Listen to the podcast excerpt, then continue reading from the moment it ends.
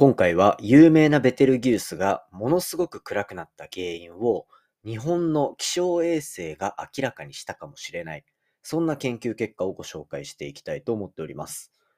今回紹介するのは、このポッドキャストだったりとか、僕の発信活動の最初の、まあ、バズりみたいなところのネタにもなるような、そんなお話です。というのも、ベテルギウスと呼ばれる冬の、まあ、綺麗な天体が、2019年から2020年にかけて、こう、いきなり暗くなるっていう世界中を巻き込んだ大騒動になったんですね。で、一体なんで暗くなるのか？この星は超新星爆発を起こすかもしれないと言われているような天体だったので、これは爆発の予兆なんじゃないか？なんていう話で世界がざわついていたんですね。そんな中で結局当時原因はなんかうまく明らかにならずにもやーってなってたんですが、その後いろんな研究が出てきたと。いうところになってきたんですが、まあ一つある情報が欠けていた。そしてその情報をなんと日本の気象衛星ひまわり8号っていうのが、それをカバーできる観測を、なんと気象観測と一緒にそういった天体観測を行うことができたという、これまた不思議な観測結果が出てまいりましたので、今回はこちらについてご紹介していきたいと思います。今日はリスナーさんからの解説、希望会となってますので、ぜひ最後までお付き合いください。3, 2, 1, ignition. Japan. 佐々木亮の宇宙話。2022年6月8日始まりました佐々木亮の宇宙話。このチャンネルでは1日10分宇宙時間をテーマに最新の宇宙トピックスをお届けしております。ということでですね、今回でエピソードが609エピソード目を迎えるというところになっております。で、昨日はですね、まあ最新の研究結果っていうところを軸というよりは、ちょっとこう、論文だったりとか、報道のあり方、そして論文っていうのが一体どういうふうに皆さんの手元にというか、世の中に出てきているのか、なんていうところのお話をさせていただきました。そういったところ話させていただいたんですが、このやっぱはやぶさ2の結果、めっちゃ気になるじゃないですか。結局 JAXA からの公式の見解出てないですっていうところを昨日のポッドキャストでお話しさせていただいたんですけど、今日のお昼頃ですね、今日というか昨日か、6月7日のお昼頃に、なんと JAXA のツイッターでこちらのニュースについて触れる機会がありました。そしてこれ結論から言うと、まだ論文出ないんですね。なのでこれはもう 完全にフライング報道だったんだろうなっていうところになっていて、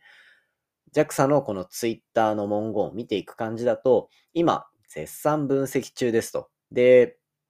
今回、まあ今度詳しく論文が出てきたらお話しするんですけど、アミノ酸がはやぶさ2の持って帰ってきたものから見つかったなんていうところが語られていたりするんですけど、実はそれ以外にもこう結構大きな研究成果出てきているんですが、今絶賛調整中ですというようなところになっていたので、本当に近いうちにそういった研究結果出てくるんだろうなっていうところを予感させるような、そんなツイートがされておりました。で、まあ、これを名指しできっと、今回の報道はフライングだみたいなところは決して言うわけではなかったんですけど、まだ発表のタイミングではありませんっていうところを案に示していたので、まあ今回のニュースっていうのは、ちょっと世界中、世界中はちょっと言い過ぎですけど、でも海外のニュースにもなってましたね。っていうような感じで、まあ、はやぶさ2の成果っていうのが、一部リークしてしまったものが新聞の一面だったりとか、いろんなね、あの、サイトに出てきてしまったっていうような状況になっていたようです。なので、えっと、この宇宙話ではですね、まあ、今回大体みんな日本語で ニュース記事見たかもしれないですけど、そのあたりはしっかりと論文が出た後にご紹介していきたいなというふうに思ってますので、楽しみにしていてくださいというところで、昨日の話のアップデートのところをですね、ちょっとお話しさせていただきました。まあ、それにしても、本当にこういうことってあるんだなと思いましたね。た、たまに研究の正解の中にいると、ちらっとなんかリーク情報みたいなのは聞いたりするんですけど、それも結構みんなもう観光例を聞かれてというか、言っちゃダメだよみたいなところで、リリースをなんかそわそわと待つみたいなところはあったりするので、まあそういったところで誰かが口を滑らせたんでしょうね。そしてマスコミがそのまま出してしまったんでしょうねっていうところだと思うので、まあ、誰かが言ったのがいけないんですよ。わかんないですけどね。まあそんな感じで、ひとまずね、待っていこうかなと思います。論文が出るのを。まあ、論文が出れば、それはまあ正しいことだというような裏付けになるので、そういった意味でね、しっかりと僕も、こう、一種、ジャーナリズム的な部分っていうのは、なんか哲学を持ってやっていけたらなというふうに思っております。それではじゃあ早速今日の本題に行きたいと思います。今日の本題は、リスナーさんからのリクエストコーナーというところになっていて、ベテルギウスの原稿を明らかにした日本の気象衛星についてのお話をしていきたいなというふうに思っております。で、今回のこの紹介する研究内容っていうのをざっくり最初にお話しすると、2019年からだいたい2020年ぐらいにかけて、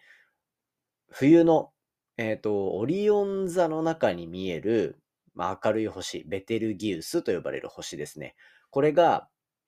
いきなり暗くなったというようなニュースがあったんですよ。本当に、確か1等級から2等級ぐらい変わったんだったかなというふうに思うんですが、まあそういったところ、1等級ぐらいか、暗くなったっていうところがあって、目で見ても実際に暗くなったんじゃないかって言われるぐらいでした。そして、その原因っていうのが、まあ、後々いろんな観測っていうのが積み重なってきて、明らかになりつつあったんですけど、今回、日本の気象衛星、ひまわり8号っていうのが、まあ、ちょっと裏技的に天文学に応用されて、今回この原因を明らかにしたというところをお話ししていこうと思ってます。で、どこからお話ししようかなと思うんですが、そもそもベテルギウスっていうのは、こう、もうそろそろ死ぬんじゃないか。まあ、で、その死を迎えたタイミングで、超新星爆発、スーパーノバと呼ばれるものを起こすんじゃないかと言われているような天体になります。で、そんな天体が今まで見たことないような、この光の変化っていうのを見せた。そういったところで、世界中では、これもしかして超新星爆発の前触れなんじゃないか、みたいなところで、ちょっとそわそわしていたりしたんですね。しかも、ここで超新星爆発が起こると、まるで満月ぐらい輝く、なんていうところも確か言われていた気がして、それぐらい、こう、世紀の天文イベントの直前なんじゃないかっていうところで、世界中を賑わしていったんですよね。ただこれ、実は、僕がこういうポッドキャストだったりとか、ポッドキャストやる前ってちょっとノートとかをやっていたりしたんですけど、あノートもですね、これからどんどん更新していくので、フォローぜひよろしくお願いします。はい。そういうのは置いといて、ノートやってたんですけど、そことかツイッターとかで、僕が初めてなんかバズったみたいなところのきっかけになった実はニュースでもあるんですよ。どういうことかっていうと、このベテルギウスがいきなり暗くなったっていうニュースが、こう、速報論文的なので、こう、海外の研究者がバンで出したんですね。そうしたら、それを嗅ぎつけたマスコミだったりとか、あとはなんかこう、ちょっとした、うん、騒ぎ立てやすいネットメディアみたいなところが、それが実は超新星爆発の前触れだっていうのを言い出してしまって、で、ただ、研究者はあくまで光が暗くなっているだけ、過去に例がないからどうなるかわかんないよね、みたいな話をしていただけだったんですね。ただこれに、こう、話に尾びれがどんどんついていって、気づいたら、この暗くなってるのは超新星爆発の前触れだ、みたいなとこで世界中が騒いでいたと。ただこれ、僕は、こう、もともとどういうネタ、そしてどういう観測装置が、どういうデータを取って、どういう報道というか、どういう研究者の発表があったのかっていうところまで深掘りして、で、その人も精力的に1週間に1回とか情報を出し続けてたんですね。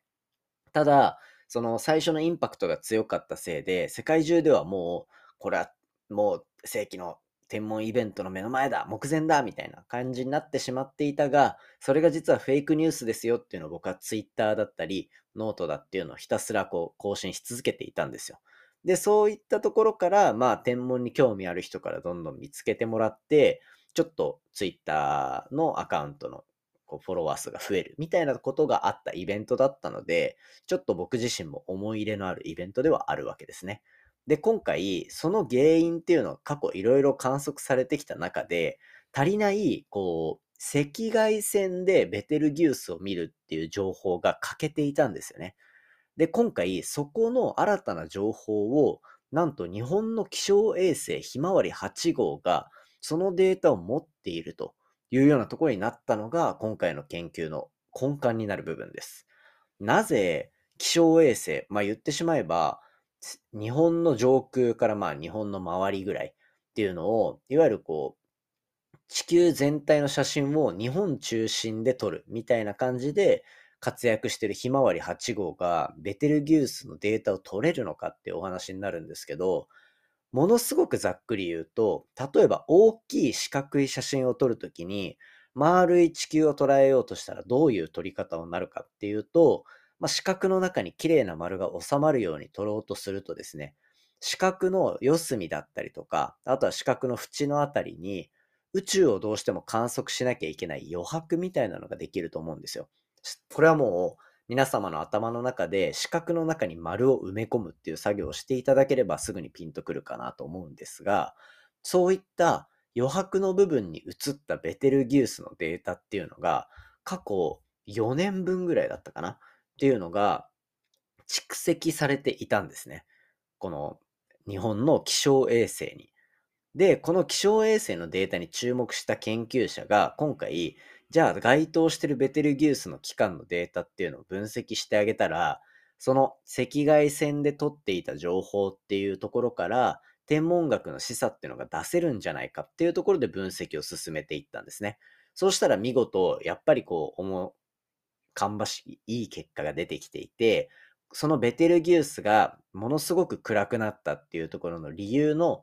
理由が大きく2つ一つが単純に表面の星の温度が低下したっていうところ。そしてもう一つが、私たちとベテルギウスの間に、まあ、宇宙空間にある塵とかガスとか、そういったのが固まった雲みたいなのが通ってベテルギウスを隠していたっていう、この両方の説が今までずっとどっちかっていうのが囁かれてたんですが、今回新たな情報が追加されることによって、この2つの両方が同じぐらい寄与したから一気に私たちの感覚でもわかるぐらい星が暗くなってしまったというような結論が見えてきたっていうところだったんですね。こういった感じで、